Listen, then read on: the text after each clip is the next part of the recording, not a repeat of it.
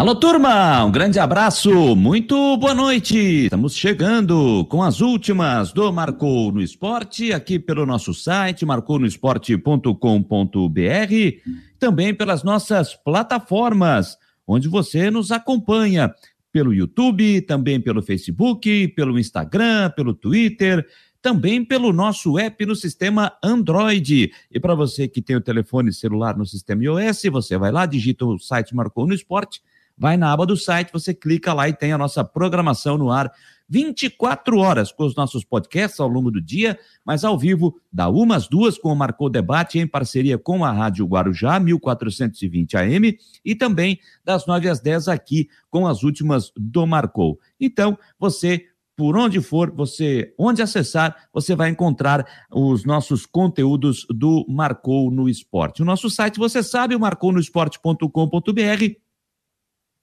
você lê nossas notícias, você vai acompanhando as informações aí, principalmente as informações do esporte aqui em relação ao nosso estado, e você vai clicar no player e vai acompanhar a nossa programação. E vai nos ouvindo, vai. Tem muita coisa legal, tem muita entrevista, tem muito bate-papo, tem muita informação. Sem dúvida alguma, você não vai se arrepender acompanhando os nossos podcasts dentro da web rádio do Marcou no Esporte. Pelo YouTube, aí é aquilo que você já sabe, né? Você se inscreve no nosso canal, para você que já é inscrito, continua dando aquele like, dando aquele joinha maroto, que sempre é muito legal, é muito bacana, vai nos ajudar bastante, vai compartilhar também esses conteúdos para onde mais você espalhar, melhor e mais longe vai chegar as nossas informações é, pelo YouTube. E nunca esqueça, né, gente, de ir lá e, de ir lá e, e, e, e clicar nas notificações para você ser avisado de quando a gente estiver no ar aqui com os nossos programas, mas também quando os nossos conteúdos forem postados, né? Principalmente no início da noite, com as informações do Havaí com o Cristian Delois Santos, com as notícias do Figueirense com o Gia Romero e, claro, a previsão do tempo com o Ronaldo Coutinho. Então faça isso, você que já está habituado a fazer, você simplesmente chega lá, deixa o seu comentário, deixa, dê a sua opinião, faça a sua crítica, o seu elogio, dê a, su a sua sugestão, sempre é muito bem-vindo. Tudo que você postar lá, a gente acompanha a gente lê as suas sugestões e os seus comentários no nosso canal no YouTube. Da mesma forma, na nossa página pelo Facebook. Você também vai lá, você vai interagir, você vai deixar o seu comentário e a gente vai estar sempre observando e lendo o que você está postando lá para a gente. E, claro, também lá você vai compartilhando os nossos conteúdos. Isso também vale para o Instagram, da mesma forma no Twitter. O Twitter você vai retweetar, mas é, geralmente no Twitter a gente posta, a gente, a gente é, posta nossas matérias, né? Ela vai para o site e assim que está no site já vai para o Twitter e aí você vai retweetando e vai passando, vai compartilhando, que sempre é muito legal ter os nossos conteúdos cada vez mais longe também indo pelo Twitter, que eu particularmente é a rede que eu mais gosto, até, né? É a rede que eu mais me identifico, que é o Twitter. Essa é a que eu mais me identifico. E confesso também que a que eu mais assisto é o YouTube, tá? O YouTube também é, é a outra rede que eu mais acompanho. Se botar pela ordem aí, se botar pela ordem das redes sociais, a minha que eu mais acompanho, eu vou no Twitter, depois no YouTube e depois no Instagram e depois as outras, na hora que der eu dou uma passadinha, dou uma espiada tal, mas isso sou eu, né? Isso sou eu. É claro que cada um tem o seu a sua rede social preferida, né? Então, eu na minha na minha sequência é Twitter, YouTube, depois no Instagram e aí depois não tem uma ordem, né? Aí que der na telha eu vou lá e dou aquela espiada marota. E para você que quer também interagir conosco pelo nosso WhatsApp e você quer fazer parte dos nossos grupos, né? O Fabiano ah, citava hoje no Marcou Debates que já está indo para o quarto grupo de transmissão, né? No, o grupo de transmissão é o seguinte: você faz parte, você interage, você recebe todas as informações. Foi para o site, foi para o Twitter, você vai receber a informação. Então, já estamos indo para o nosso quarto grupo, nosso quarto grupo de WhatsApp. Ah, você não faz parte? Então vou botar na tela aqui, ó. 48 é o nosso código, tá? 988128586. Você está só ouvindo? Você não conseguiu pegar aí? Não tem problema. Não tem problema, porque eu repito. 48 é o código 988-128586 é o nosso telefone. Para você que está em casa, sentadão aí no seu sofá nesta quarta-feira sem futebol, incrivelmente, dia de futebol hoje não tem futebol nessa quarta-feira. Que espetáculo, né? Não tem futebol aqui no Brasil, né? Não tem futebol aqui. É... que fase, que momento, né? É... Depois a gente vai falar sobre isso. Então, para você que está em casa, está nos dando aquela, aquele prazer da sua companhia, na sua Smart TV, na sua sala, quem sabe no seu quarto, no seu escritório de casa, você que está no seu trabalho também, está no seu computador, no seu notebook, está no seu tablet, está nos acompanhando. Ah, está vendo pelo seu celular? Bacana. Isso aqui, não é esse nosso Tamaguchi de hoje em dia, né? Você pode ver tudo, né? Você pode ver tudo. Então, é, eu quero agradecer demais você que está nos acompanhando por todas as plataformas. Legal, gente? Então tá aí o nosso WhatsApp 48988128586 e também aquele recado, né, para você que é, quer botar a sua marca aqui conosco, seja aqui nas últimas do Marcou no Esporte ou no Marcou Debate, ou nas informações do Havaí, do Figueirense, a previsão do tempo, entre em contato conosco, tá na tela aí também, ó. Entre em contato por este e-mail, contato arroba marconosport.com.br. A equipe comercial vai entrar em contato com você, vai lhe oferecer um ótimo plano comercial, vai ficar bacana, bom demais para você. Estamos aí final do ano, né, gente? Já é, momentos de você divulgar a sua marca, Natal está chegando. Então, para você que tem principalmente que o seu o seu conteúdo, né? O seu, a sua loja, enfim, principalmente para essa época do ano, tá aí um bom momento, um bom espaço para você divulgar a sua marca. Contato arroba marconosport.com.br. A gente vai ter o maior prazer de divulgar a sua marca aqui nos nossos espaços do Marcou no Esporte. Bem, gente, estamos chegando. Hoje é quarta-feira, dia 1 de dezembro, hein? Já estamos começando o último mês do ano de 2021. Eu já disse outras vezes aqui, né? Esse ano passou, ó, rapidinho, rapidinho. Em meio à pandemia, que parecia estar se encaminhando para o final, mas tem mais uma variante aparecendo, já tem muita coisa mudando. Então, gente, aquilo que, por mais que a gente tenha se vacinado, a maioria esteja com a segunda dose, com o seu sistema vacinal já completo, por mais que a maioria optou né, por, se, por se vacinar, mas todo cuidado é necessário, todo cuidado precisa ser mantido ainda, porque apesar de a gente estar se caminhando né, para esse fim, já tem variante aparecendo, complicando, a gente tem visto aí na Europa países fechando de novo, a gente já tem visto aqui algumas cidades do país já informando que não vai ter mais festa de fim de ano, não vai ter Réveillon. Aqui em Florianópolis, por exemplo, vai ter a queima de fogos, não vai ter shows. Né? Pelo menos essa é a informação vai ter a queima de fogos, mas não vai ter shows para evitar aglomeração. Para mim, um, com todo respeito, é uma coisa que para mim não faz muito sentido, mas é, porque se você vai fazer a queima de fogos, que aqui em Florianópolis é espetacular, é sensacional, não vai ter mas vai todo mundo para a rua ver a queima de fogos, vai todo mundo para a beira-mar ver. Ou seja, vai ter aglomeração. Então não faz muito sentido isso para mim, né? Mas, enfim, é o que tem a informação aqui de Florianópolis e outras cidades também do país, outras capitais, como eu já citei aqui. Fortaleza já informou que não vai ter festa de virada do ano, não vai ter o Réveillon. Salvador também já informou que não terá o Réveillon. E já começa a discussão sobre a questão do carnaval, se vai acontecer ou não, né? Por, por, essa, por essa nova variante aí, a Omicron, que apareceu. Então, vamos aguardar, vamos ver os desdobramentos. Tomara, tomara que consiga é, brecar essa situação por agora para que a gente não volte a estaca zero. Pelo menos essa é a minha esperança, se Deus quiser, se Deus quiser.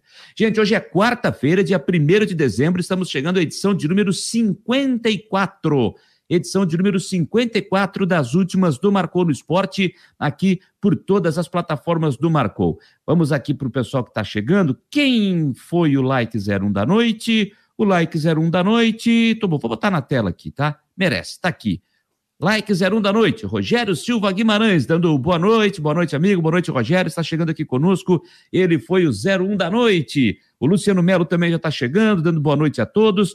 O Gilson Carturano, lá de Brusque, também já está por aqui. Eu dou meu boa noite para a capital mais bela do Brasil, É verdade, Gilson? Assino embaixo. Então apareceu a primeira apresentação do treinador Júnior Rocha. E acho que se a diretoria ser presente ao trabalho dele, apoiando, sempre nós voltaremos a ter alegrias e voltar para a Série B, que é o mínimo que poderemos sonhar pela grandeza do clube. Meu abração, Decordes. Valeu, Gilson Carturano. Já já vamos começar, vamos falar do Figueirense, tá? Figueirense que vai ser o primeiro assunto do programa de hoje. Já já tem assunto Figueirense. Rodrigo Florencio está por aqui também. Boa noite, amigo. O Israel Constante. O Israel é aquele, né, que via Facebook, Facebook compartilhado com a esposa Patrícia, está sempre conosco aqui dando o seu boa noite. E como ele costuma dizer, boa noite, amigos da bola.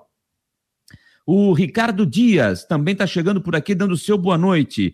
O Juscelino, deixa eu ver aqui, Juscelino Lichtenfels, Lichtenfels, Juscelino Lichtenfels. Será que eu pronunciei correto? Aí, Juscelino, depois você me diz aí se eu pronunciei correto esse seu sobrenome. Eu estou enganado ou eu estou vendo você pela primeira vez aqui, Juscelino? Porque eu não estou lembrado. Eu, é, pelo sobrenome, né, que é um sobrenome diferente, eu sinceramente não estou lembrado, tá? Mas depois você me diz aí se eu, se, se eu pronunciei correto seu sobrenome, se é Lichtenfels, tá? O Israel Locks também já está chegando por aqui, o Marcos Aurélio Regis, Vamos torcer que a variante não chegue a Brasília. Ah, muito bom. Israel Locks, cadê? Ih, rapaz, deixei passar aqui, cadê? Israel, cadê? Cadê? Passou aqui. Ah, o Israel Locks. Quando será que a CBF vai definir os grupos da Série C? Ah, vai demorar um pouquinho. Isso aí, só ano que vem, tá, Israel? Isso não é esse ano, tá? É só ano que vem mesmo. E o Juscelino está dizendo que eu pronunciei correto o sobrenome dele, viu? É, então, obrigado, Juscelino. Juscelino Lichten, Lichtenfels. Então, pronunciei correto aqui, segundo ele. O. Deixa eu ver aqui. O Marco Aurélio Regis, acho melhor o Gilson torcer para o Pai Sandu, o maior de Brusque. tá, tá falando da rivalidade lá, né? E o Juscelino está dizendo, é fera mesmo, valeu, obrigado, Juscelino, obrigado pelas palavras. E o Ademar Cardoso também já está chegando aqui para dar o seu boa noite. Pô, que legal, gente. Tem muita, muita gente chegando aqui e isso é muito bacana, sempre nessa interação, né? Eu acho que é muito legal a gente estar aqui interagindo com vocês aqui. O Eduardo Samarone Machado, quem estará no grupo do Figueirense 2022 na Série C? O, o Samarone, olha, é, já que o assunto primeiro será o Figueirense, a gente já vai começar a falar sobre isso. Eu acho o seguinte, ó, certamente, certamente esses aqui estarão, serão, fazem parte do grupo, tá? Ó. Ipiranga, Figueirense, São José, Botafogo, Mirassol. Um, acredito que o Aparecidense de Goiânia vai entrar nesse grupo. O Aparecidense de Goiânia, o Brasil de Pelotas, já tem sete aqui. O Brasil de Pelotas. Quem é que está faltando aqui, minha gente? Quem é que está faltando aqui? Deixa eu ver aqui. É, Ipiranga, Figueirense, São José, Botafogo, Mirassol, Aparecidense, é, Brasil de Pelotas, esses sete estarão, tá? Esses sete estarão. Mas está faltando alguém aqui. Está faltando alguém nessa minha lista aqui, hein? Está é, faltando alguém nessa minha lista. Dos demais, dos demais aqui. Ah, e o Volta Redonda, tá? E o Volta Redonda, era esse que estava faltando. E o Volta Redonda deve fazer parte da chave do, do, do, grupo B, o grupo Sul e Sudeste. Aí é preciso ver dois clubes que vêm do Norte e Nordeste, já que tem 12 lá. Então vem dois para cá. Pelo menos é o que eu imagino. Tá? Vem dois para cá. Agora, quem vem?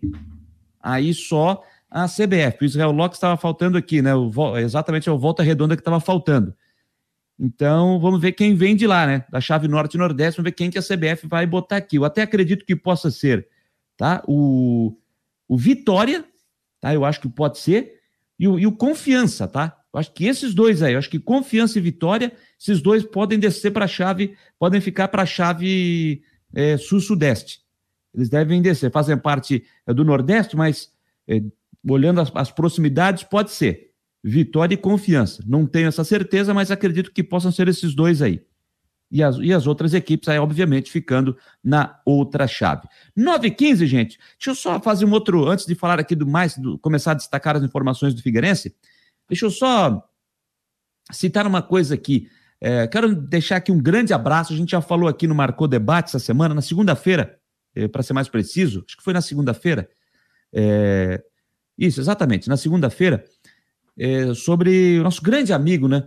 Edson Nunes, nosso querido Tarrafinha, é, funcionário há muito tempo, né, na, na época da, da, da, Rádio Diário da Manhã, da RBS, agora na NSC, e funcionário da CBN Diário, também da Itapema FM. Falamos aqui que teve um problema, um problema um pouquinho mais, mais sério de saúde, precisou ser hospitalizado, né, era um pouquinho preocupante, mas olha, é, hoje já recebendo boas informações, tanto ontem como hoje, hoje eu fiquei muito feliz em ver, inclusive, um vídeo do nosso querido Tarrafinha, que eu, é um cara que eu acho formidável, um cara espetacular. E já vi um vídeo hoje, Tarrafinha conversando, já com voz um pouquinho mais solta, claro que ainda está no hospital e tal, mas está numa, numa recuperação legal, bacana. Então, fico muito feliz, quero deixar aqui o meu beijo, meu grande abraço ao Edson Nunes, ao Tarrafinha, de que está nesse processo de recuperação ainda no hospital. Agradecer também ao Roberto Alves, que, para quem não sabe, é tio do Tarrafinha, é, tem nos informado constantemente aí sobre, sobre a sua recuperação, sobre o seu estado de saúde. Hoje esteve lá visitando o Tarrafa, até postou uma foto junto com ele. Pô, cara, e tô muito feliz, viu? Tô muito feliz em ver que ele está bem, está se recuperando e, e, em breve vai estar voltando a trabalhar, é isso que a gente espera, está voltando a fazer o que ele gosta, que é trabalhar em rádio, uma coisa que ele sempre fez na vida e quer continuar fazendo. Então, é, um grande beijo, tá, Rafa? Sei que você está em recuperação aí, mas tenho certeza que esse beijo, esse abraço vai chegar até você e estou muito feliz ver esse seu processo de, de, de, recuperação. Muito feliz mesmo, né? Muito feliz mesmo. Até o próprio Samarone está dizendo aqui, ó, fazia humor na CBN bem legal. Verdade, Eduardo Samarone. Bem legal. O Nailton dos Santos também está dizendo que é fã do Tarrafinha e está desejando uma boa recuperação. O Tarrafinha é espetacular. Então, grande beijo, cara, e já já você vai estar tá saindo aí firme e forte. Tá certo? Tá certo, tá, Rafinha? Grande Edson Nunes. É, então vamos lá, gente. Eu ia dizer um negócio aqui, mas eu não sei se ele autoriza a dizer, então eu fico. Não, não vou dizer aqui, não posso dizer. Gente, vamos começar a falar do Figueirense? Trazer as notícias do Figueirense. Hoje foi um dia importante para o Alvinegro do Estreito, né? dia de apresentação do novo técnico. Júnior Rocha foi apresentado. Vamos começar a falar do Figueirense e quem acompanha vai trazer mais notícias para a gente depois destrinchar esta quarta-feira do Alvinegro do Estreito. É o Jean Romero atualizando as informações do Figueirense. Diga lá, Jean. Pessoal, um grande abraço. O novo técnico do Figueirense, Júnior Rocha, prestou entrevista coletiva nessa quarta-feira e já trouxe algumas informações diz que escolheu vir trabalhar no clube e aceitou a proposta porque confia na atual diretoria do clube, no comitê gestor, e também falou da grandeza do Figueirense como uma das decisões tomadas é para vir então ser o novo comandante técnico. Mostrou também um pouco mais do seu perfil, do trabalho, da direção que terá para a próxima temporada, como por exemplo a organização do time. Inclusive foi uma das promessas que o Figueirense será uma equipe organizada e dedicação absoluta nos treinamentos, ajustando todos os setores. Disse que a prioridade é ter um jogo mais ofensivo e, claro, dependendo das circunstâncias, pode modificar isso e ter uma equipe mais reativa, mas sempre disse que gosta de propor o jogo, de jogar com a bola. Essa foi a característica analisada então pelo novo comandante técnico do Figueirense. E a gente acompanha o trabalho também do início da pré-temporada, que vai iniciar no dia 13 de dezembro. Falou também sobre o gramado do estádio Orlando Scarpelli, fez elogios à estrutura do Figueirense de uma forma geral e também eh, destacou aí a vinda de outros jogadores eh, para o elenco, buscando aí uma equipe fortalecida para as competições do próximo ano. E mais informações com relação também a esse panorama de saídas e chegadas eh, estão se renovando a todo momento. Nessa quarta-feira, por exemplo, um dos que publicou mensagem também de agradecimento, deixando o Figueirense de uma forma oficial, é o zagueiro Guilherme Teixeira que esteve aí nas últimas duas temporadas e se despediu do Furacão, deixando uma mensagem para a torcida e para todos do clube. A gente segue acompanhando tudo isso e trazendo sempre novas atualizações. Um abraço, pessoal, até mais. Até mais, obrigado, Jean Romero trazendo as informações do Figueirense, mais uma baixa, né? O Guilherme Teixeira também se despedindo, não vai ficar. Olha, o interessante é que jogadores importantes, peças importantes do esquema estão saindo, né? A maioria dos jogadores mais importantes aí estão indo embora, não ficaram. E o, e o Guilherme Teixeira também uma peça importante que não vai ficar. Olha, o departamento de futebol vai ter trabalho é, para dar uma para montar o elenco aí, porque uma base do time é, é, saiu, né? A base do time do Figueirense está saindo. Já teve o Denner Pinheiro indo embora, Foguinho indo embora, o Raine saindo, né? o Mirandinho indo embora também. Então, é, aquela base como está saindo, deixando o Figueirense, então o Júnior Rocha não terá essa essa essa base, né, é, para o ano que vem. E o Vinícius Quis, que também essa semana anunciou sua saída, foi anunciado hoje pelo Paraná Clube. Ele vai defender o Paraná Clube no Campeonato Paranaense. O Vinícius Quis, que já defendeu o time paranista naquela campanha do Paraná de acesso da Série B para a Série A. Então ele retorna ao Paraná Clube para a disputa da série da, do Campeonato Paranaense. O Vinícius Quis volante, mas que na reta final aqui da Copa Santa Catarina no Figueirense atuou improvisado na lateral direita. Bom, gente, trazendo mais informações, outras outras informações do Figueirense, vamos começar a trazer aqui a entrevista né, de apresentação eh, do técnico Júnior Rocha, a apresentação pela manhã, e que começou a conversa com os jornalistas, né, a, a, a entrevista, a apresentação aconteceu lá na sala de imprensa André Podiak, no estádio Orlando Scarpelli, e o presidente do clube Norton Flores Bopré, obviamente, participou dessa apresentação e começou falando né, da chegada eh, do novo técnico Júnior Rocha e também do Abel Ribeiro, o novo gerente geral de futebol do clube. Dizer da satisfação de, de termos trazido dois profissionais, é, um deles de grande eu diria assim, conhecimento nosso. O Abel já esteve conosco em, em vários momentos do Figueirense. Eu digo, inclusive, conosco, quando nós tivemos uma participação anterior a esse mandato, lá em, que começou em 99. O Abel foi o primeiro treinador daquele grupo e campeão, o primeiro campeão dos títulos conquistados por aquela gestão, o título de 99, né?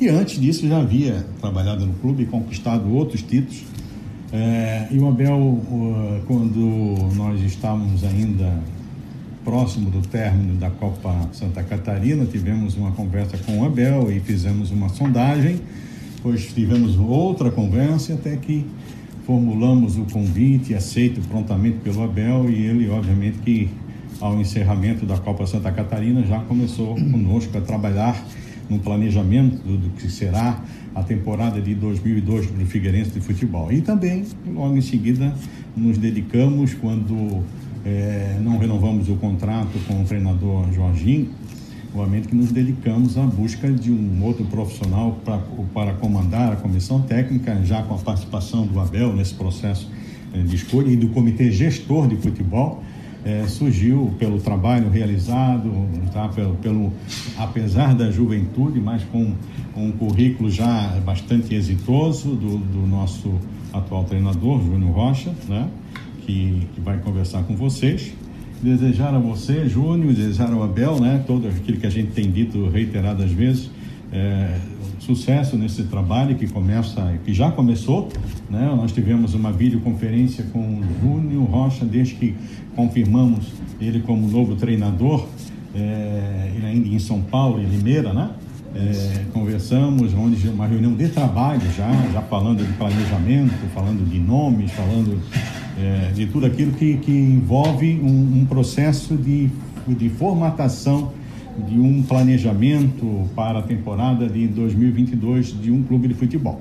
E, e desde segunda-feira o Júnior está conosco em Florianópolis, aí sim presencialmente, várias reuniões de manhã, à tarde, algumas até à noite, né? Nós, é, dentro desse processo, repito e reitero, de, de planejar a temporada de 2022.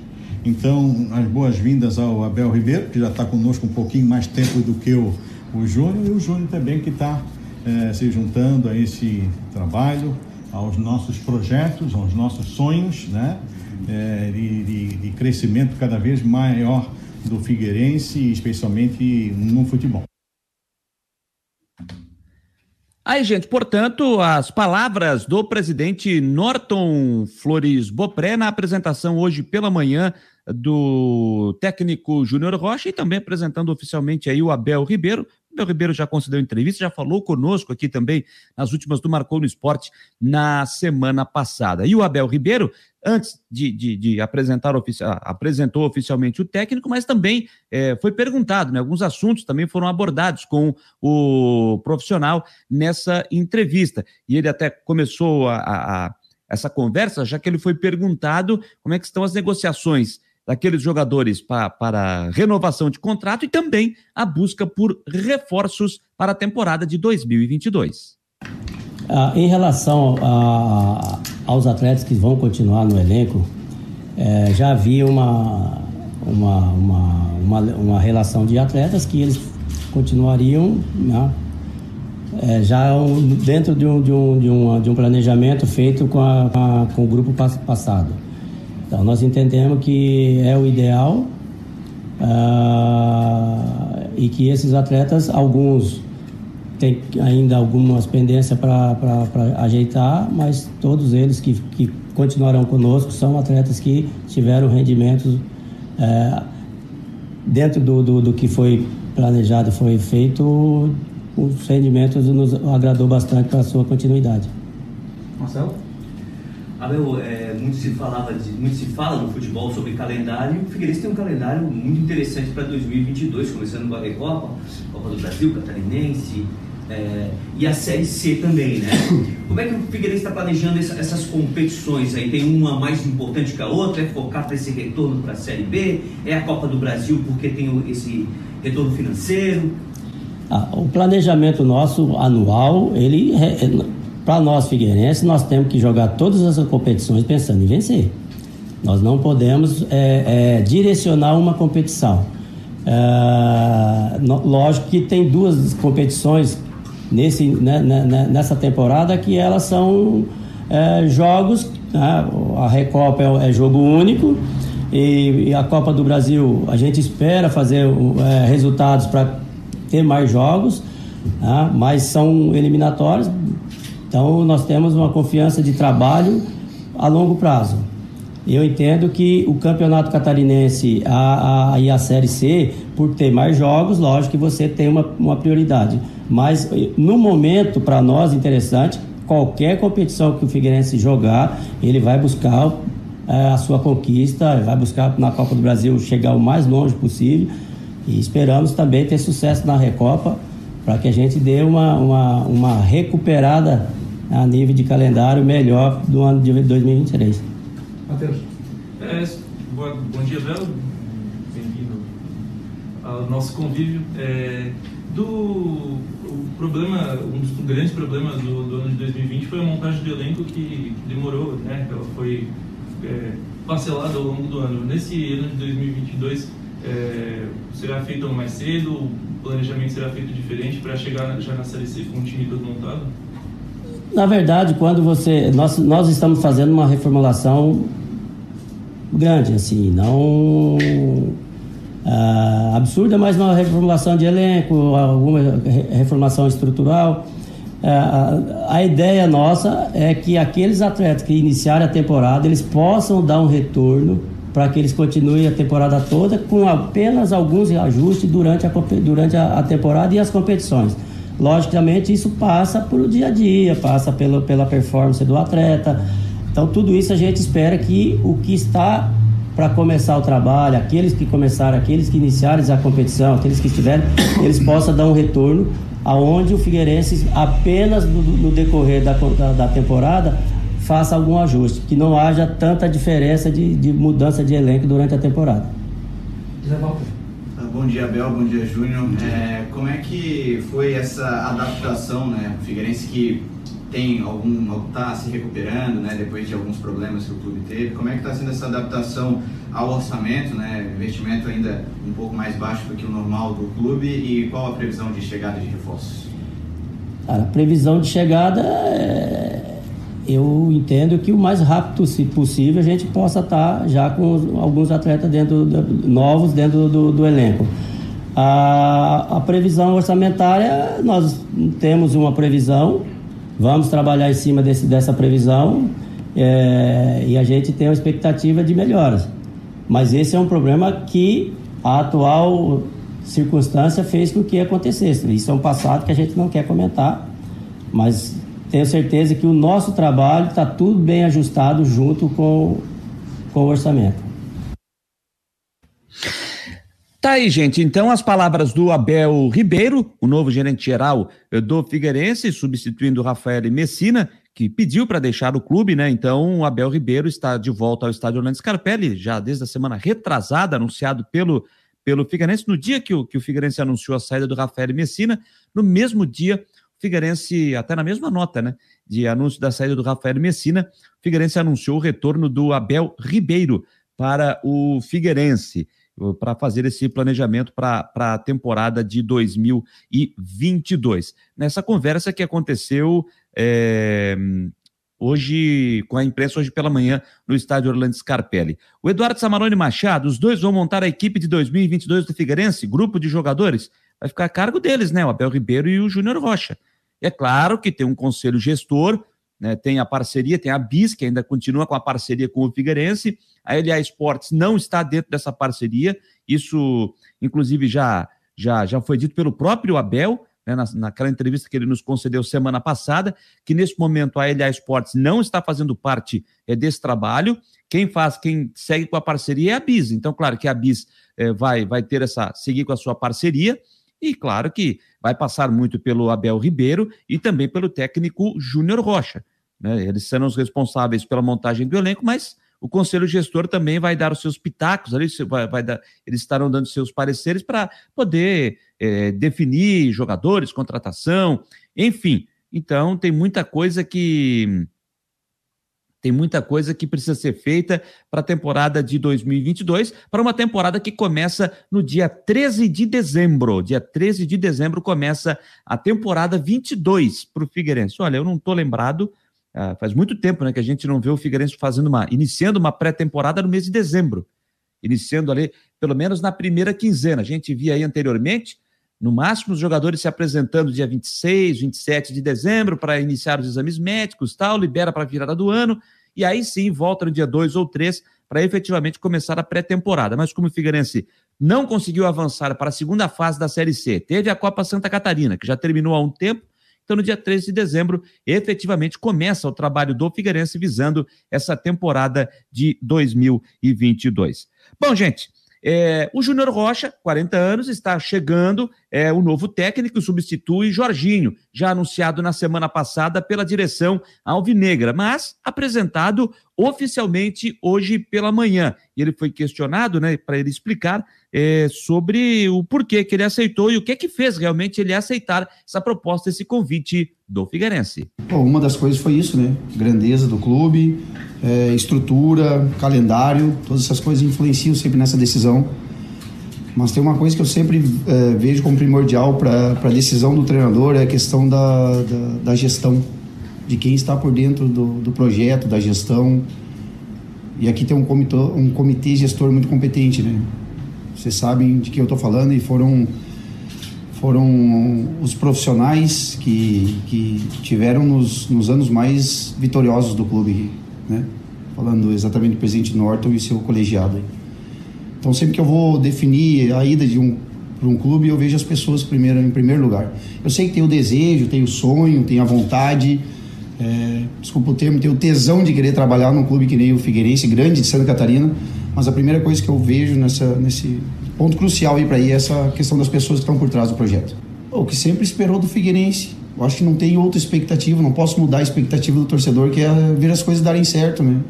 É, pode ter certeza que, sem medo de errar, nós vamos ter uma das equipes mais organizadas da competição, né? Isso eu prometo, e vocês vão ver no decorrer do, dos treinos, dos jogos, dos amistosos, dos campeonatos uma equipe extremamente competitiva, à altura do que o Figueirense sempre foi, é, com jogadores é, priorizando os objetivos do clube em vez dos seus objetivos pessoais. Eu acho que isso é o mais importante também, vestir a camisa mesmo, se concentrar, se comprometer com o dia a dia, se entregar no dia a dia, que é onde tudo acontece. E aí, questão de rendimento vai depender muito da, da, de aspecto físico, técnico, tático, mental, né? Que jogar aqui não é fácil, a cobrança é grande mas pode ter certeza que nós vamos estar preparados. Marcelo. Júnior, qual que vai ser o teu principal, o teu maior, melhor dizendo, desafio em 2022? É reaproximar do torcedor, o torcedor ficou meio chateado do ano do centenário, não conseguiu o acesso, é buscar títulos, é avançar na Copa do Qual tu acha que é o teu maior desafio? Respondeu todas as minhas perguntas. Cara, todos esses são nossos desafios aqui. É, a gente sabe que é, o, o, o, Figueirense não está na divisão correta. Eu digo isso, cara, porque eu passei por alguns times e eu sei que a estrutura aqui é, os permite hoje para estar numa Série A. Tem que dar uma pinturinha na casa, né? Tem que pintar um pouquinho a casa, né? Para ela ficar mais bela, mais, mais, mais bonita. Mas a estrutura é muito boa, né? Já visitei a estrutura, visitei o estádio, as dependências, é, até mesmo o gramado, pisei nele ali, né? Esse aí me complicava na época. Eu gostava de gramado ruim. Jogador ruim gosta de campo ruim, né? E, mas assim, é, tenho certeza, cara, que todos esses são nossos desafios, mas eu acho que o principal desafio agora é, é nós organizar a equipe. Fazer uma montagem boa, né, com atletas com o perfil que hoje requer. Não vamos conseguir jogadores de Série A, tampouco muitos jogadores de Série B. Também não queremos montar um time com características só de Série C. Nós queremos né, montar uma equipe tendo essa mescla aí, juventude, experiência, uh, e nós vamos conseguir, pode ter certeza.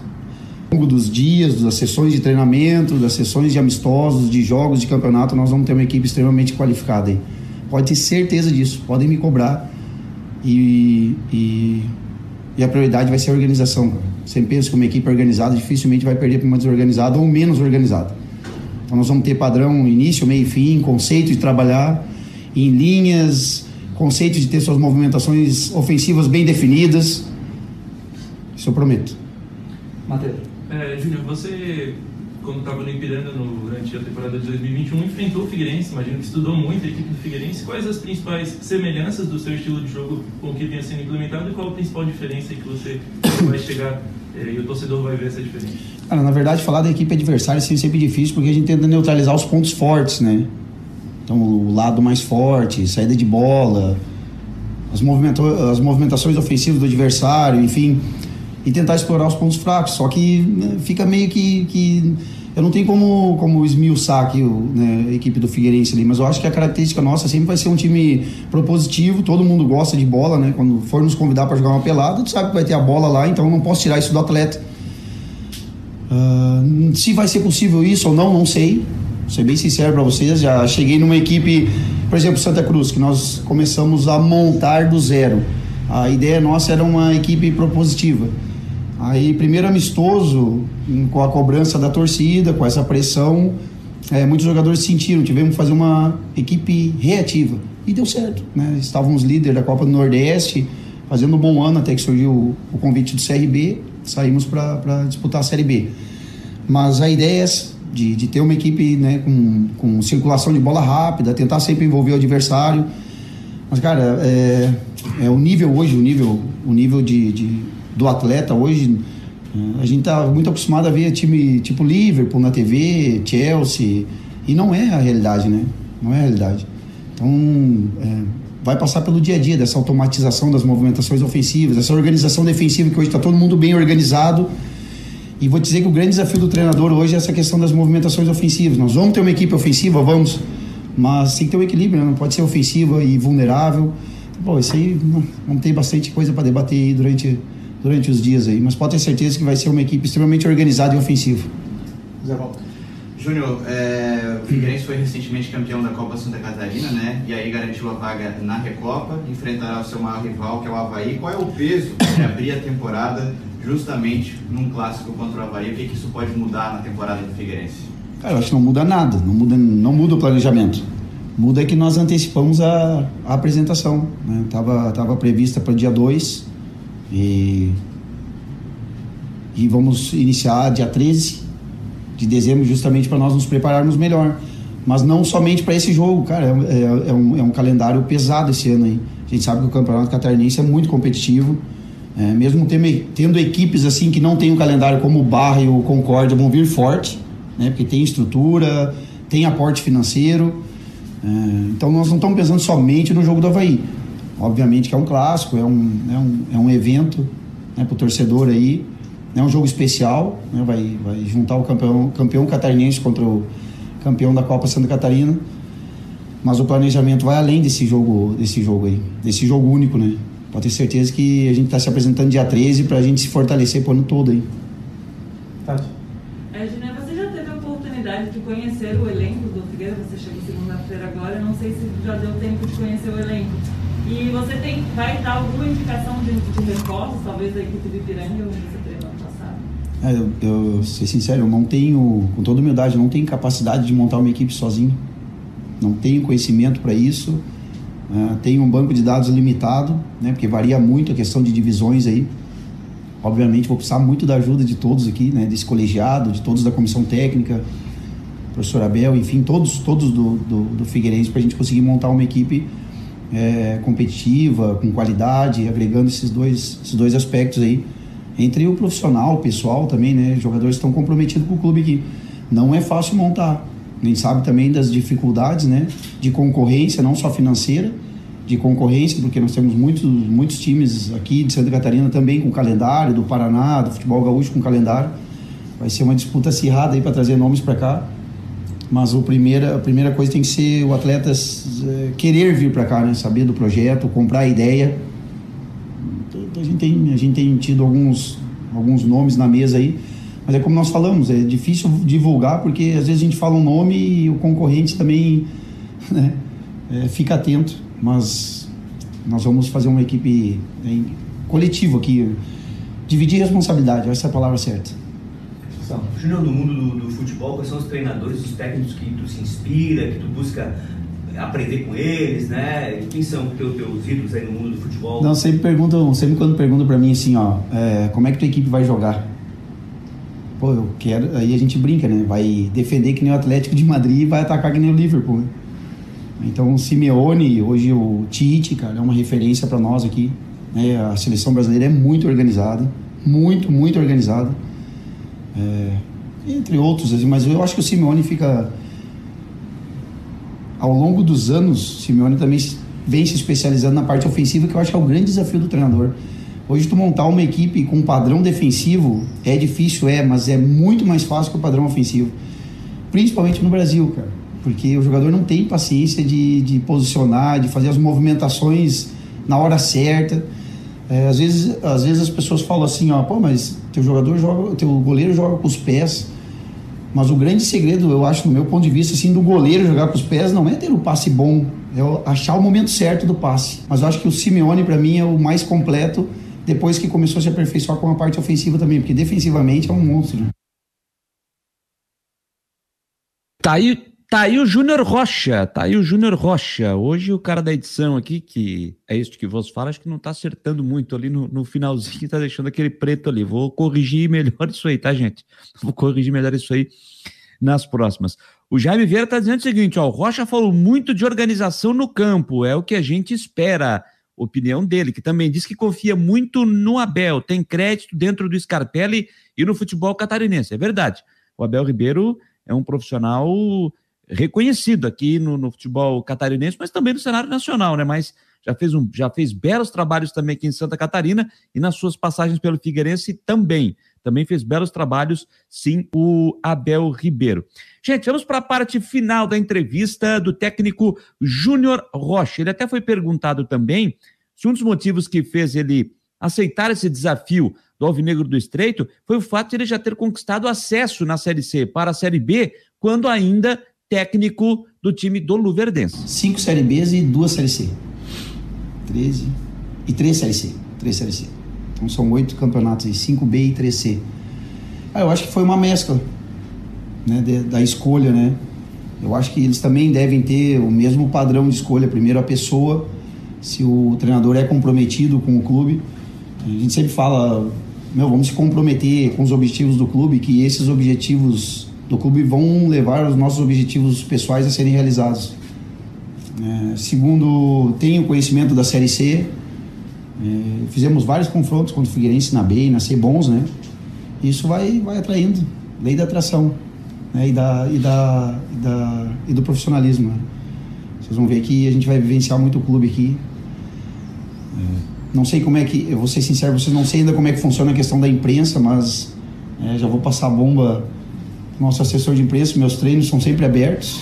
Então, eu gosto disso, eu gosto que vocês observem por que, que as coisas acontecem, é, como que acontece, merecimento de quem está jogando, de quem está esperando a sua oportunidade. Mas nós vamos ajustar isso aí porque eu já vi um não aqui. Júnior, o que, que a diretoria te passou sobre a categoria de base? Ela vai, vai ser feita, como é que vai ser? E como é que é o trabalho do técnico Júnior Rocha com a categoria de base? Ele costuma promover jovens? Como é que funciona isso? Não, a questão da categoria de base ainda está sendo definida. Eu vou ser sincero para vocês, estou pouco por dentro. Seria mais o professor Abel para falar para você sobre isso, esse planejamento aí. A gente tem tido reuniões exaustivas aí, mas é questão do profissional, né? A organização de todo o planejamento da pré-temporada. Isso consome muito, né? E como é que é o trabalho do Júnior? Desliga as câmeras aí. Cara, na verdade, assim, ó, é, só até para a gente se conhecer um pouco melhor, eu sou um doente, um louco pelo que eu faço, mas muito mesmo e priorizo muito a parte tática, sabe? questão da organização da equipe. Eu não abro mão da questão da função do atleta. E tanto é assim, me alongando um pouco nesse assunto, que é o assunto que eu mais gosto de falar. Sempre que nós vamos montar uma equipe e, e começar a pré-temporada e iniciar com conceito de jogo, de trabalhar em linha, questão de cobertura, é, marcação setorial por setor, não individual esse balanço das linhas, entrar no setor corretamente, a hora que tu tem que sair na flutuação do atleta, ou enfim, fechamento de espaço. A parte técnica do cara vai lá embaixo, porque o foco é outro, sabe? O foco dele é extremamente a parte tática. E se ele não concentrar nessa parte tática, ele não consegue é, evoluir nesse momento e nem é, dar conta da parte técnica. E depois sim, cara, depois que ele perde, depois que ele automatiza essa parte tática, a parte técnica do atleta começa, começa a andar. Vocês vão ver que tecnicamente, no início, assim, desculpa o termo, é de chorar, sabe? Tecnicamente, nossa equipe, no início, nos primeiros treinos, não estou dizendo jogos, nos primeiros treinos é de chorar, porque o foco é outro. Nós estamos organizando a equipe. Depois sim, vocês vão ver que a evolução técnica dos atletas, cara, começa de uma maneira impressionante. E aí que vem o jovem, né? Que vem o jovem que está com vontade de aprender, que quer se dedicar a essa parte tática, muitas vezes, cara, é, atropela o mais experiente, que já acha que né, não precisa cumprir a função, que não precisa cobrir o parceiro, que não precisa andar junto com seu, o seu colega. Mas assim, é, o trabalho é intenso, é, entrega dos atletas, vocês vão ver e depois vocês vão entrevistá-los, é diária, né, não tem como roubar nesse trabalho, não tem como compensar com o colega e ganhar os caras no conhecimento. Acho que hoje na imposição só, ser um cara ríspido, um cara ignorante, enfim, prepotente, não, não vai levar nós a lugar nenhum. Ganhar os atletas no conhecimento. Acho que mais ou menos esse é, é o perfil do Júnior, entre outros aí, mas aí depois vocês perguntam os atletas, eles vão saber falar melhor. O cara se auto-avaliar é ruim, né? Júnior, você falou um pouquinho, mas eu queria te perguntar de novo a, a, mídia sempre destaca, claro, os jogadores, o técnico, o presidente. Alguns personagens não aparecem tanto na mídia, não aparecem tanto para o torcedor. E qual a importância de você chegar num clube e saber que tem um profissional como o Abel do teu lado aí, maiores estudiosos aí do futebol, especializado em futebol catarinense. Qual a importância de chegar e já ter esse, esse parceiro, esse companheiro do lado para um projeto que está começando? Nos fortalece muito, muito é, vou falar para vocês de novo com toda humildade, não é demagogia, mas eu não tenho capacidade de fazer as coisas sozinho aqui. É, eu tenho a minha especialização, que é a parte técnica e tática, o restante eu preciso demais de todos, da comissão técnica, da diretoria, enfim, todos envolvidos no futebol. Compartilho muitas informações, gosto de dividir bastante responsabilidade, muitas vezes eu não vou estar enxergando lá de baixo algumas coisas, algum atleta que não está rendendo e eu ando insistindo no atleta, preciso deles para me, né? para me ajudarem a decidir algumas, algumas tomadas de decisões, a gente precisa de todos. Falar de novo, não tenho capacidade de fazer as coisas sozinho. Né? Eu sou especialista na parte técnica e tática, o restante eu vou precisar muito de todos. Campeonato Catarinense ele tem uma maratona de jogos, né? Foi divulgado o calendário, vão ser jogos praticamente meio de semana, fim de semana sempre. É, como você vê a, a preparação física que tem que ser implantada para os jogadores? já com essa pré-temporada começando cedo e quando dividir com as primeiras fases da Copa do Brasil, qual que deve ser a prioridade? A prioridade é jogo, sabe por quê? Sabe ou não? Porque o estímulo do atleta é o quê? Jogar. Jogar. Então temos que jogar, descansar, se alimentar bem. Antes disso, se preparar à altura da, das competições, dos jogos. Ah, vai poupar? Não. O atleta gosta de jogar. E aí, dependendo do rendimento, a gente vai revezando. Mas por rendimento, não por competição. Não, para fechar, queria que você deixasse... Respondi? Respondi, né? deixasse um recado para o torcedor alvinegro, por favor. Não, que pô, vocês tenham certeza que, que o Figueirense vai voltar a ser, né? Já, já sempre, sempre foi, mas vai voltar a ser em 2022 uma equipe extremamente competitiva, organizada e que nós vamos brigar por todas as competições aí à altura. Pode ter certeza que nós não vamos priorizar uma competição, nós vamos priorizar todas, justamente o que nós estávamos conversando agora. O estímulo do, do jogador é jogar. Então, é, nós vamos fazer um grande 2022 e podem esperar. Aí o Dilceu Rocha Júnior. Conhece? Não? Dilceu Rocha Júnior? Ou Júnior Rocha, 40 anos, gaúcho de São Leopoldo, ali na Grande Porto Alegre. O técnico do Alvinegro do Estreito apresentado oficialmente hoje pela manhã no estádio Orlando Scarpelli. Treinou o Aimoré no time sub-20, treinou também o Novo Hamburgo no time sub-16. Aí em 2013 ele foi para o Luverdense e aí foi fazendo o seu trabalho lá, fez acesso da Série C para a Série B, ficou no Luverdense de 2012 até 2016, aí teve uma saída, foi para o Grêmio Novo Horizontino, e em 2017 retornou ao Luverdense, em 18 foi para o Santa Cruz, depois foi para o CRB, em 19 voltando para o Luverdense, em Lucas do Rio Verde, no interior do Mato Grosso, depois indo para o Clube Atlético Votuporanguense, time do interior de São Paulo, e aí, uma passagem rápida pelo futebol de Santa Catarina, para quem não lembra. No ano passado, ele é, trabalhou no Barra, aqui de Balneário Camboriú. Teve uma passagem rápida, nove jogos, cinco vitórias, mas teve uma passagem pelo Barra, o caçula da primeira divisão para 2022. E este ano estava no Ipiranga de Erechim, fazendo uma ótima campanha, quase conseguiu acesso do time gaúcho para a Série B eh, da temporada de 2022. Esse, portanto, Júnior Rocha, técnico do Figueirense, que, repetimos, começa a sua pré-temporada no dia 13 de dezembro. A primeira competição, o primeiro jogo que o Figueirense fará é em 2022, dia 19 de janeiro, a Recopa, a decisão, para abrir a temporada do futebol catarinense, o jogo entre Figueirense e Havaí, Havaí e Figueirense, uma quarta-feira, 19 de janeiro, sete e meia da noite, no estádio Aderbal Ramos da Silva. A estreia do Figueirense no Campeonato Catarinense acontece no dia 23 de janeiro, quando pega a equipe do Joinville, fazendo um dos grandes confrontos aqui do futebol de Santa Catarina. Será a primeira missão no campeonato estadual, já que o primeiro jogo que ele terá mesmo oficial será a Recopa Catarinense no jogo contra o Havaí no dia 19 de janeiro. Um pouco mais né, do que tem o Júnior Rocha a partir de agora para fazer os seus trabalhos e também aquilo que já está sendo planejado para a temporada de 2022. Tá certo, gente? 9 horas e 53 minutos. Hoje um bom espaço aqui é, sobre o Figueirense. Falamos muito de Havaí nos últimos dias, né? Por jogo que valia acesso, depois o acesso, a questão de eleição também, mas agora abrindo espaço maior também para o Figueirense, que agora já tem o seu técnico, que já está em Florianópolis, já está fazendo aquela montagem de elenco para deixar tudo pronto para o dia 13 de dezembro. Mas agora é hora daquela pausa no esporte é hora daquela quebra, porque em nome de Imobiliária Steinhaus, em Jurerê Internacional do Norte da ilha, ele está chegando. O Homem do Tempo, Ronaldo Coutinho do Prado está chegando para trazer o que nos espera, uma previsão do tempo para esta quinta-feira. Será que vai ser calor como foi ontem, como foi hoje de novo? Vamos saber do Homem do Tempo. Diga lá, Ronaldo Coutinho. Boa noite a todos que nos acompanham no site do Marcou no Esporte. Não deixe acompanhar aqui o Coutinho, né, que é patrocinado pela imobiliária Steinhaus Jurerê Internacional. Aluguel, compra, venda de imóveis Steinhaus. Então vamos ao tempo. Hoje nós tivemos aí aumento de nuvens gradativo na região, né? Nós tivemos aqui é, condição de tempo assim no geral com nebulosidade. Aqui, ó, nós estamos com o ar mais frio no oceano, a baixa pressão aqui, a alta aqui, jogando o quê? Vento de sul-sudeste e com umidade, ó, desde o litoral do Rio de Janeiro, São Paulo, até aqui o litoral norte do Rio Grande do Sul. Mais detalhadamente Santa Catarina, nós temos o quê? Boa parte aqui do estado com tempo bom e na região do litoral agora está mais nublado.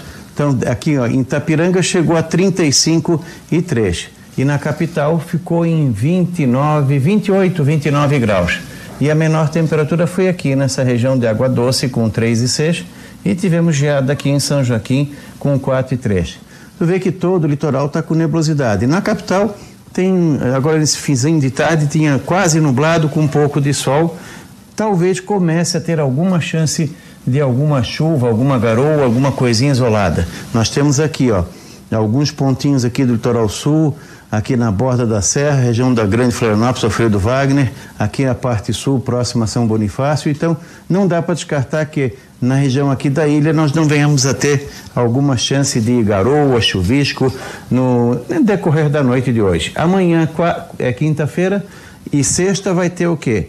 Hora mais nublado, hora mais aberto com sol e, e céu azul Vai ser aquela briga, claro que as nuvens ganham mais. Nós vamos ter chance de chuva e períodos de, bons períodos de melhora na quinta e sexta-feira. Mínimas aí variando de 16 a 19 graus, máximas entre 24 e 27, fica mais fresquinho, vento de sudeste e leste, querendo virar para nordeste ali na sexta.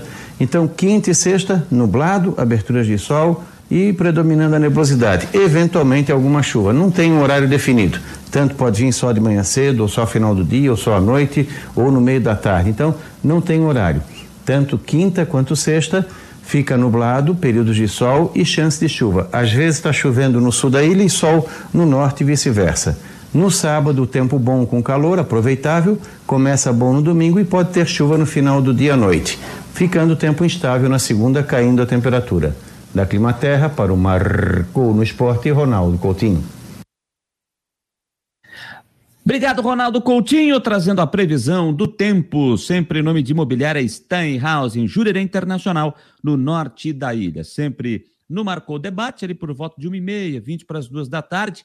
Ontem, hoje e amanhã, eh, o Ronaldo Coutinho não esteve presente nem ontem nem hoje, não estará presente amanhã também, por conta da entrevista que a gente está fazendo com os candidatos à presidência do Havaí Futebol Clube. No Marcou Debate, ele já volta normalmente na próxima sexta-feira, mas está é, diariamente aqui no nosso canal no YouTube, sempre no início da noite, dando a previsão do tempo para os, dia, para os dias seguintes e também aqui conosco nas últimas do Marcou no Esporte. Gente, antes de entrar no assunto Havaí, só trazer aqui uma. A gente acaba de receber aqui pelo nosso grupo de, de, de repórteres de Santa Catarina uma notícia triste que vem lá de, de Joinville é, do falecimento do radialista, jornalista Ricardo Passos. Ele que marcou época é, em Joinville, pela Rádio Cultura, principalmente, era chamado de Nota 10, né, da Rádio Cultura de Joinville.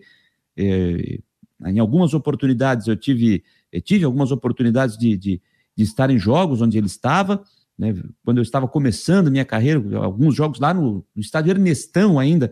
Vou dizer, gente, eu tenho saudade de fazer jogo no estádio Ernestão lá em Joinville, hein? Poxa vida, era eu gostava de, era um estádio que eu gostava de transmitir futebol, Ernestão. Então tive algumas oportunidades é, essa chance de, de, estar junto nos jogos com o Ricardo Passos. Né? A gente não tem mais, mais, informações, mas o próprio filho acabou informando aqui no nosso grupo. Então a gente deixa aqui as nossas condolências, as nossas homenagens aos familiares, aos amigos e o rádio de Joinville, principalmente, né? Mas o rádio de Santa Catarina também está de luto com a perda desse grande profissional, era conhecido por praticamente todos os profissionais aqui de Santa Catarina, o Ricardo Passos, que infelizmente nos deixou na noite desta quarta-feira. 9 horas e 58 minutos, 9 e 58 deixa eu ver o que, que o pessoal está dizendo aqui. Tá, o Israel está dizendo: gostei da frase, defender como Atlético e atacar como Liverpool. Foi uma brincadeira, né? Que ele acabou fazendo ali, né? Foi uma brincadeira que o, que o Júnior Rocha acabou falando ali.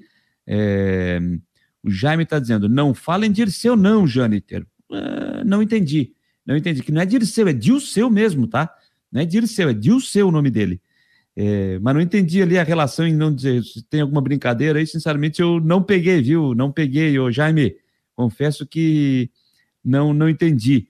É, quem mais aqui? O Robertson Aparecido Ferreira está dizendo que a chave do Figueirense na Série C vai ser pedreira. É, não vai ser fácil, não, né? Como não foi a desse ano também, né?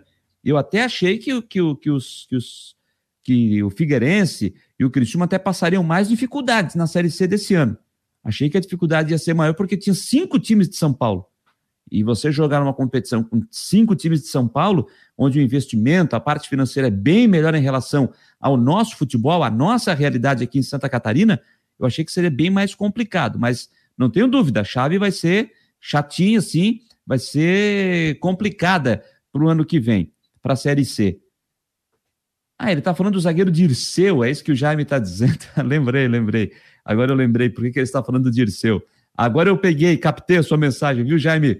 Agora eu captei, mas só para lembrar, é Dirceu mesmo, tá? O nome do Júnior Rocha, o novo técnico do Figueirense. Pontualmente 10 horas da noite, vamos falar do Havaí, o Havaí que terminou a sua temporada, o Havaí que garantiu seu acesso para a Série A do ano que vem, já começa a planejar 2022, mas está naquela semana importante, uma semana de decisão política. Tem eleição no próximo sábado no estádio da Ressacada. E as informações do Leão da Ilha chegando agora com Christian Delos Santos. Christian Delos Santos. Não diz que a gente não avisou. Não diz que a gente não avisou. Essa camisa aí não dá, né? Todo respeito. Fala, meus queridos amiguinhos. Vamos lá com informações do Havaí. Ontem teve um acerto, né? Uma renovação de contrato com Arthur Chaves e, né, uma negociação já e conversas com alguns atletas da base em relação ao profissional. Por enquanto segue tudo parado, tudo parado porque, enfim, né, tem a eleição no sábado e até lá né, não se sabe qual chapa vai vencer e acho que só depois disso que as negociações elas deverão seguir. Bom, o fato é que o Claudinei Oliveira deu uma entrevista, né? Deu uma entrevista na Rádio Bandeirantes ao Elias Júnior. Na entrevista ele falou sobre antecipação de receita, né? Tudo aquilo que nós havíamos adiantado com o acesso do Havaí para quitar as dívidas, direito de imagem, CLT. É, outra questão que ele tratou e acabou até confessando o direito de permanecer, ah, isso, né, o direito, né, o, o desejo de permanecer no Havaí para a próxima temporada, ele deixou isso muito claro, que espera aí sentar aí com né, o próximo presidente para negociar e, claro, tem o interesse de permanecer. Quem falou também, só que agora na Jovem Pan News, também sobre o interesse de permanecer no Havaí para a próxima temporada, nós vimos até aqui ontem, foi o volante Bruno Silva, né? O, treina, o treinador não, o empresário dele está em Florianópolis, já deve iniciar as conversas com o Havaí, mas claro que a definição, talvez bater o martelo, né? Deve ser sair mesmo somente depois da eleição do dia 4 de dezembro. Mas está próximo, as conversas podem ter iniciado, enfim. Então, na outra semana, com certeza teremos novidade em relação ao elenco. Era isso, gente. Informações do Havaí, repórter Christian de Los Santos. Um abraço. Um abraço, Christian, trazendo aí as informações do Havaí. E o. Eu falei, Christian, falei, o Jaime Vieira tá aqui. Grêmio?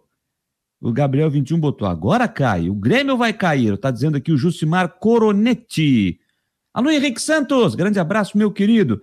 Dois meses sem futebol vai ser complicado. Dois meses sem futebol. Ah, ah tá falando da questão do Figueirense, né? Que tá, vai ficar dois meses sem jogar, né? Vai ficar dois meses sem jogar. É isso que o Henrique tá, tá, se, tá se referindo. Né? O Figueirense que joga é, no dia 19, depois joga no dia 23 né? Joga uma em seguida, joga na quarta e no domingo. Quarta e domingo com a Recopa e depois é, com a estreia no Campeonato Catarinense. Gente, no Havaí, é, hoje a gente, dentro do Marcou Debate, o Fabiano, o Rodrigo Santos e eu, nós tivemos a oportunidade de fazer a entrevista com a chapa de número um, que concorre à presidência do Havaí. A chapa Havaí é Povo, é Gente com Carlos Bonatelli concorrendo a presidente e o Gilson Kremer candidato a vice-presidente. Como se sabe, a gente fez o sorteio na semana passada para definir a ordem dos entrevistados nesta semana no Marcou Debate. Ontem foi a chapa Havaí Centenário, do Júlio Hertz, candidato a presidente, e o Comitioli, candidato a vice, o Bruno Comitioli, candidato a vice. Hoje foi a vez da chapa de número um, Havaí é, po, Havaí é povo, é gente, repito, Carlos Bonatelli e Gilson Kremer.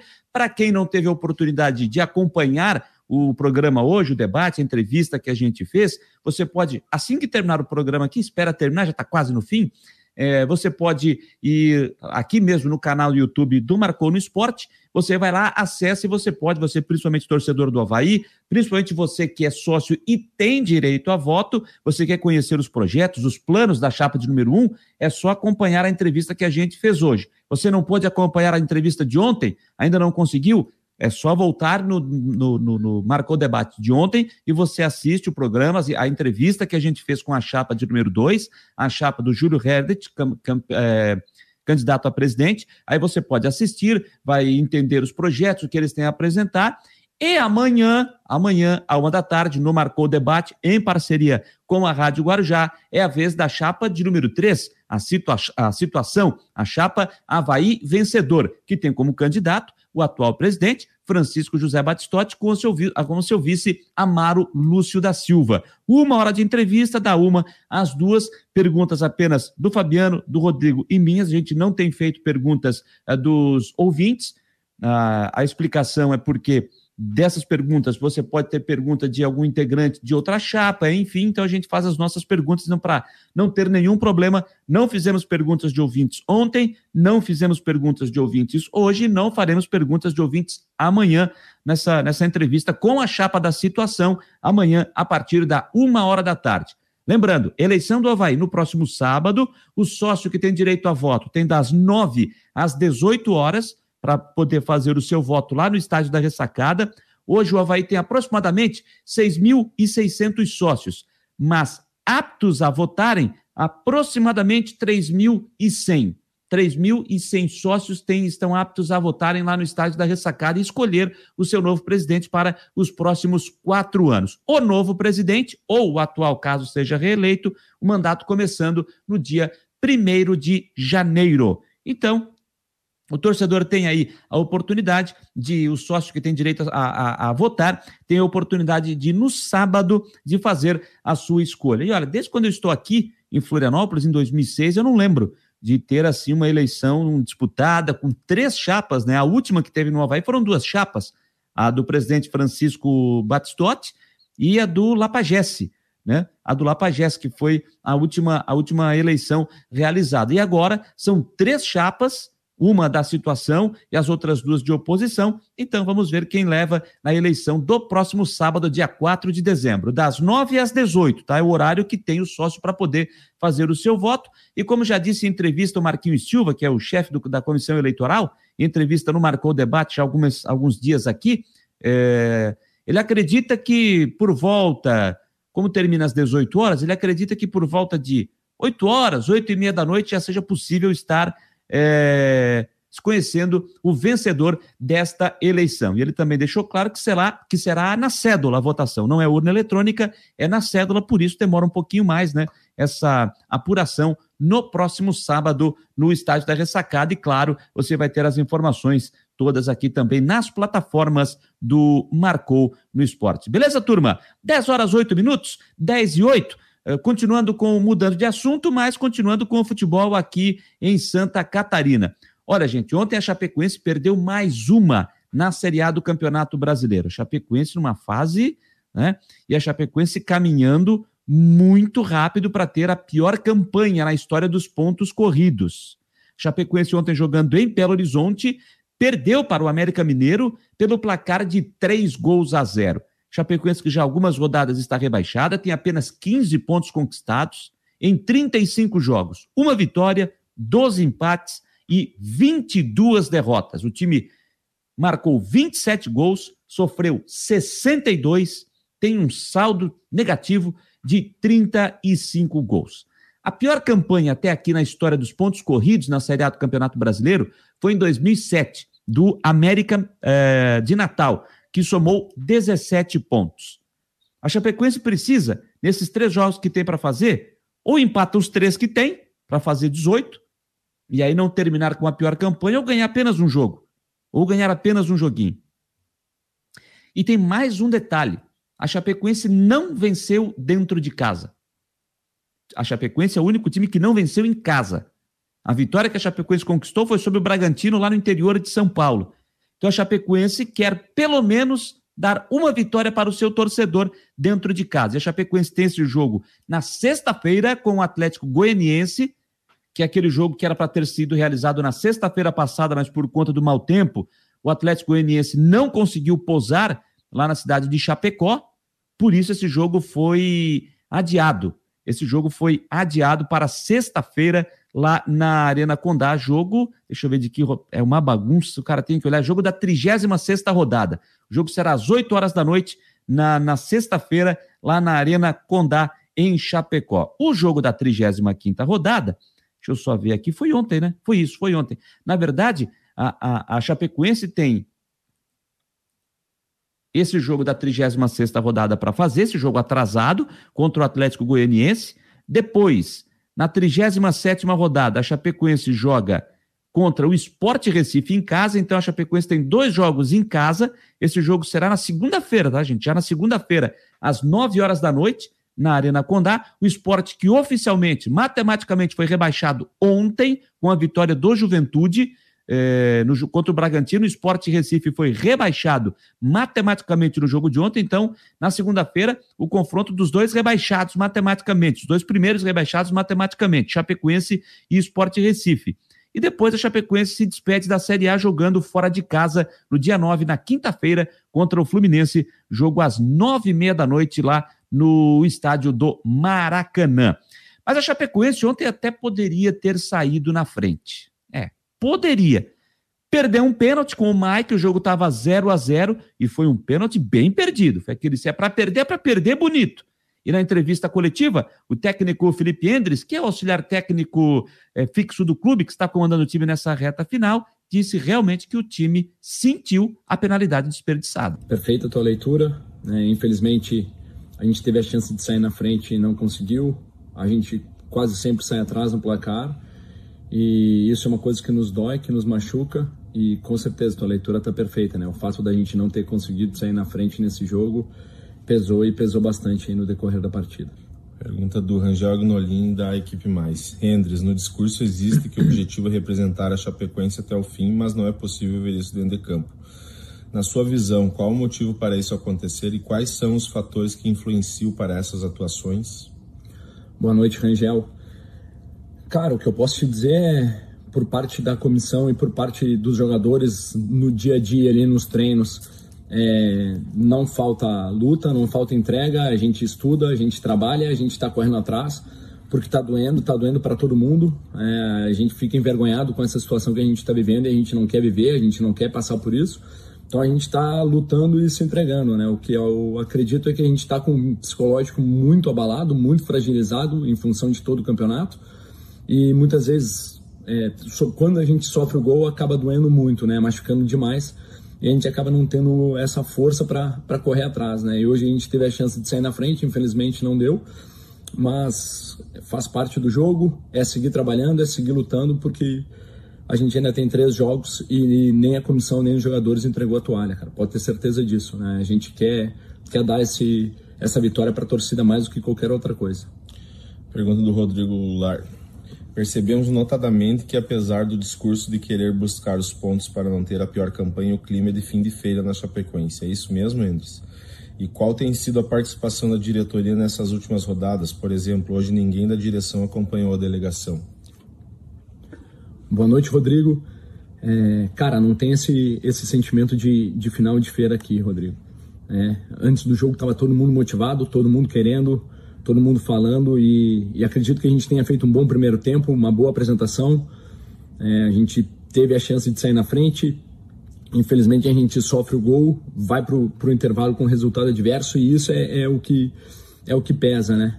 Mas acredito que de uma maneira geral, tanto em termos de, de vontade, de motivação e de postura dos atletas, o primeiro tempo foi bom, apesar do resultado adverso. Claro que a gente volta para o segundo tempo já doído, já machucado, mas esse sentimento não existe, Rodrigo. Né? Não existe porque no final da partida, quando a gente entra, é, dói muito, cara. Dói muito no, no, coração, no nosso sentimento, de ver a postura dos atletas, a maneira como eles sentem, a maneira que eles expressam os sentimentos deles. Então, pode ter certeza que esse sentimento não tem, cara. O que tem sim é a dor de sofrer um gol, é a dor de sofrer a derrota. É, quando a gente toma o gol, a gente infelizmente não, não tem mais essa força de, de correr atrás, esse ímpeto. Eu acho que é isso que está nos prejudicando, né? Mas pode ter certeza, cara, que a gente vai seguir lutando, se empenhando e, e dando o nosso máximo, porque a gente quer sair dessa situação, a gente não quer carregar esse fardo. Né? A pressão está muito grande dentro da gente, né? a pressão interna de, de cada um é gigantesca, mas pode ter certeza, cara, que nós vamos dar a volta por cima e com certeza nós vamos ganhar, se Deus quiser, na frente da nossa torcida, meu, porque a nossa torcida nos apoia e a nossa torcida merece uma vitória dentro de casa. Tá aí o Felipe Andres, o auxiliar técnico fixo da Chapecoense. Agora tem um detalhe, né, que, ele, que foi citado na entrevista, eu já tinha visto isso ontem na, no, Twitter do Rangel Agnolin, é, ninguém da direção da Chapecoense foi para Belo Horizonte. Ninguém da diretoria acompanhou a viagem à capital mineira. Ah, mas a Chapecoense já está rebaixada, tem que pensar em 2022, no seu planejamento, enfim e tal.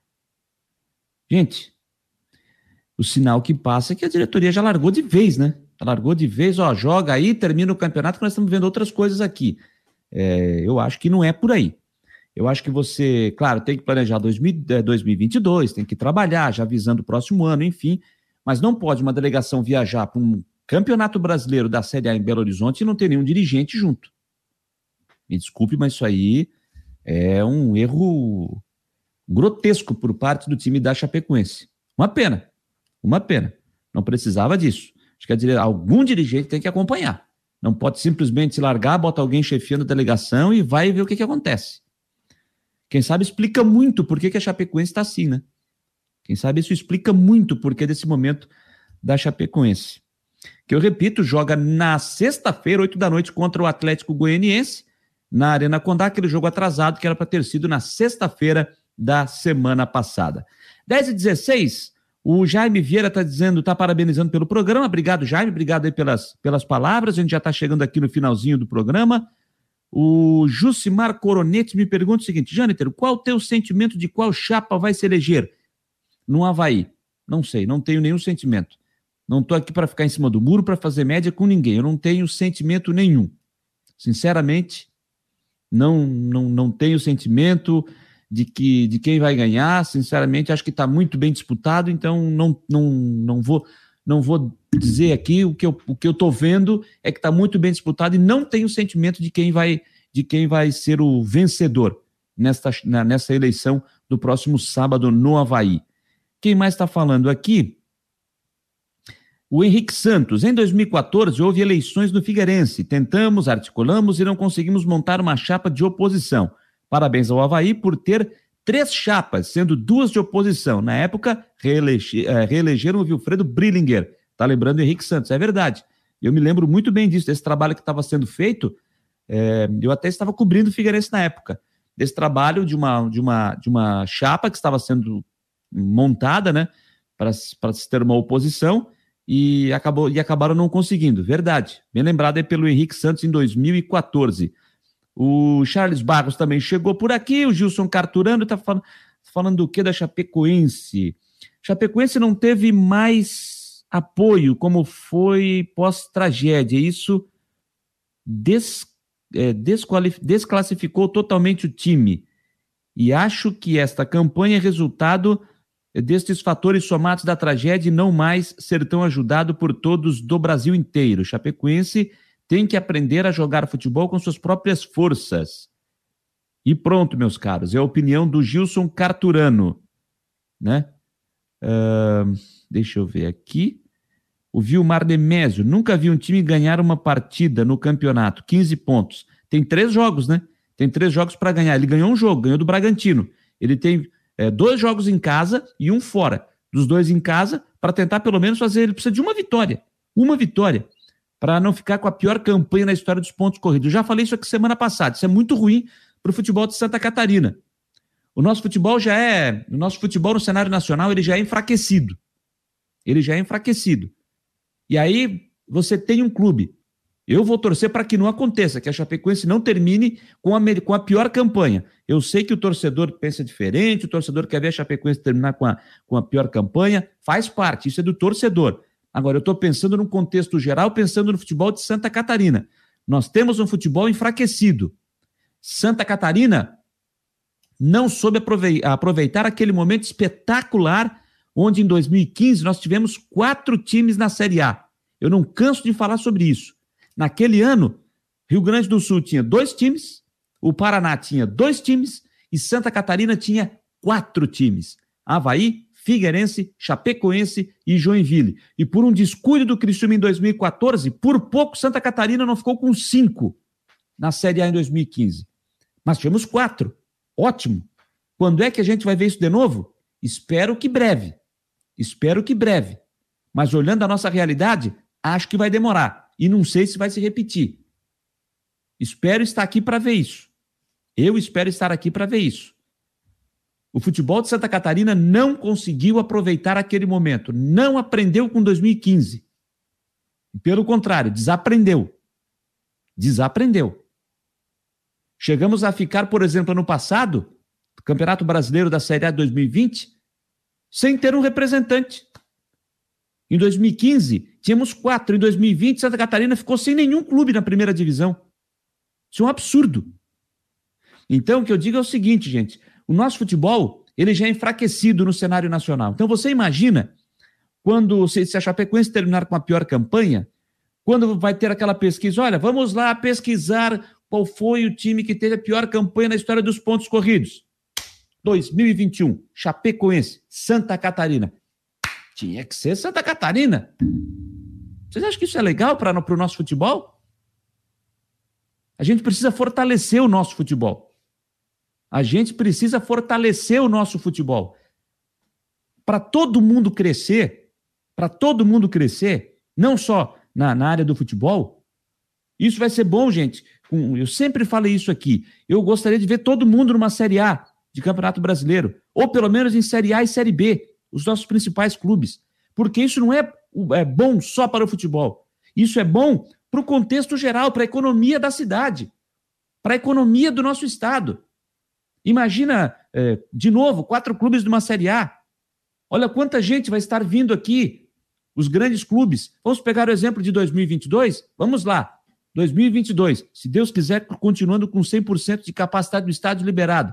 O Havaí será o representante de Santa Catarina na Série A. Quando vier o Flamengo, quando vier Corinthians, quando vier Palmeiras, quando vier Internacional, o Grêmio acho que não vai vir, né? O Grêmio acho que não vai vir, que eu acho que vai cair. Pega os grandes clubes, o Atlético Mineiro, que está aí a, a, pronto para ser campeão. Olha quanta gente da torcida adversária, dessas torcidas, desses clubes vão estar presentes aqui em Florianópolis, girando a economia, passando por Florianópolis, restaurantes, lojas consumindo os produtos nos arredores do estádio, as passagens aéreas, passagens de ônibus, o consumo aqui no nosso estado. É, vamos botar aqui o, um exemplo só. Pegue um desses grandes. Quem você imaginar, vai jogar aqui em Florianópolis no domingo. Muita gente pode vir para cá já na sexta-feira para passear no nosso belíssimo estado, o nosso belo estado de Santa Catarina. Isso vai passear aqui em Florianópolis, pode passear em Balneário Camboriú, pode fazer um passeio na Serra Catarinense, que, que tem um, uma gastronomia espetacular, um visual sensacional, um povo maravilhoso. Então é nisso que eu penso, gente. Eu penso na economia do nosso estado. Quanto mais clubes da série a gente catarinense a gente tiver, por exemplo, numa série A ou até mesmo numa série B, a gente vai ter uma melhoria também para a nossa economia. E então a gente precisa fortalecer o futebol do nosso estado. Eu não vou achar legal a Chapecoense terminar em último lugar. Ah, em último lugar, não, isso ela vai terminar. É, terminar com a pior campanha na história dos pontos corridos. Por esse motivo que eu já citei. Vai fazer a pesquisa. Pior clube na história dos pontos corridos, caso se confirme a Chapecoense, Chapecoense, Santa Catarina. Eu, sinceramente, eu não não gosto. Eu não gosto, né? Alô, Rafael Manfro, tá dizendo que tá, tá, hum, chegou agora, Manfro? Chegou agora? Que eu não tinha visto antes, estou aqui, viu? Não tinha te visto aqui. É, Janeteiro, fala isso para a turma de Chapecó escutar o que escutar o que eles falaram do Havaí. Estava secando o time, torcendo abertamente contra. É, isso é questão de, de, de torcida, eu até entendo. Eu entendo. A questão do torcedor eu entendo, Rafael. Eu entendo perfeitamente. Mas acho que o torcedor também precisa mudar um pouquinho essa mentalidade. Também precisa mudar um pouquinho essa, essa mentalidade, porque vai ser bom para todo mundo, para a economia, principalmente para o setor econômico do nosso Estado.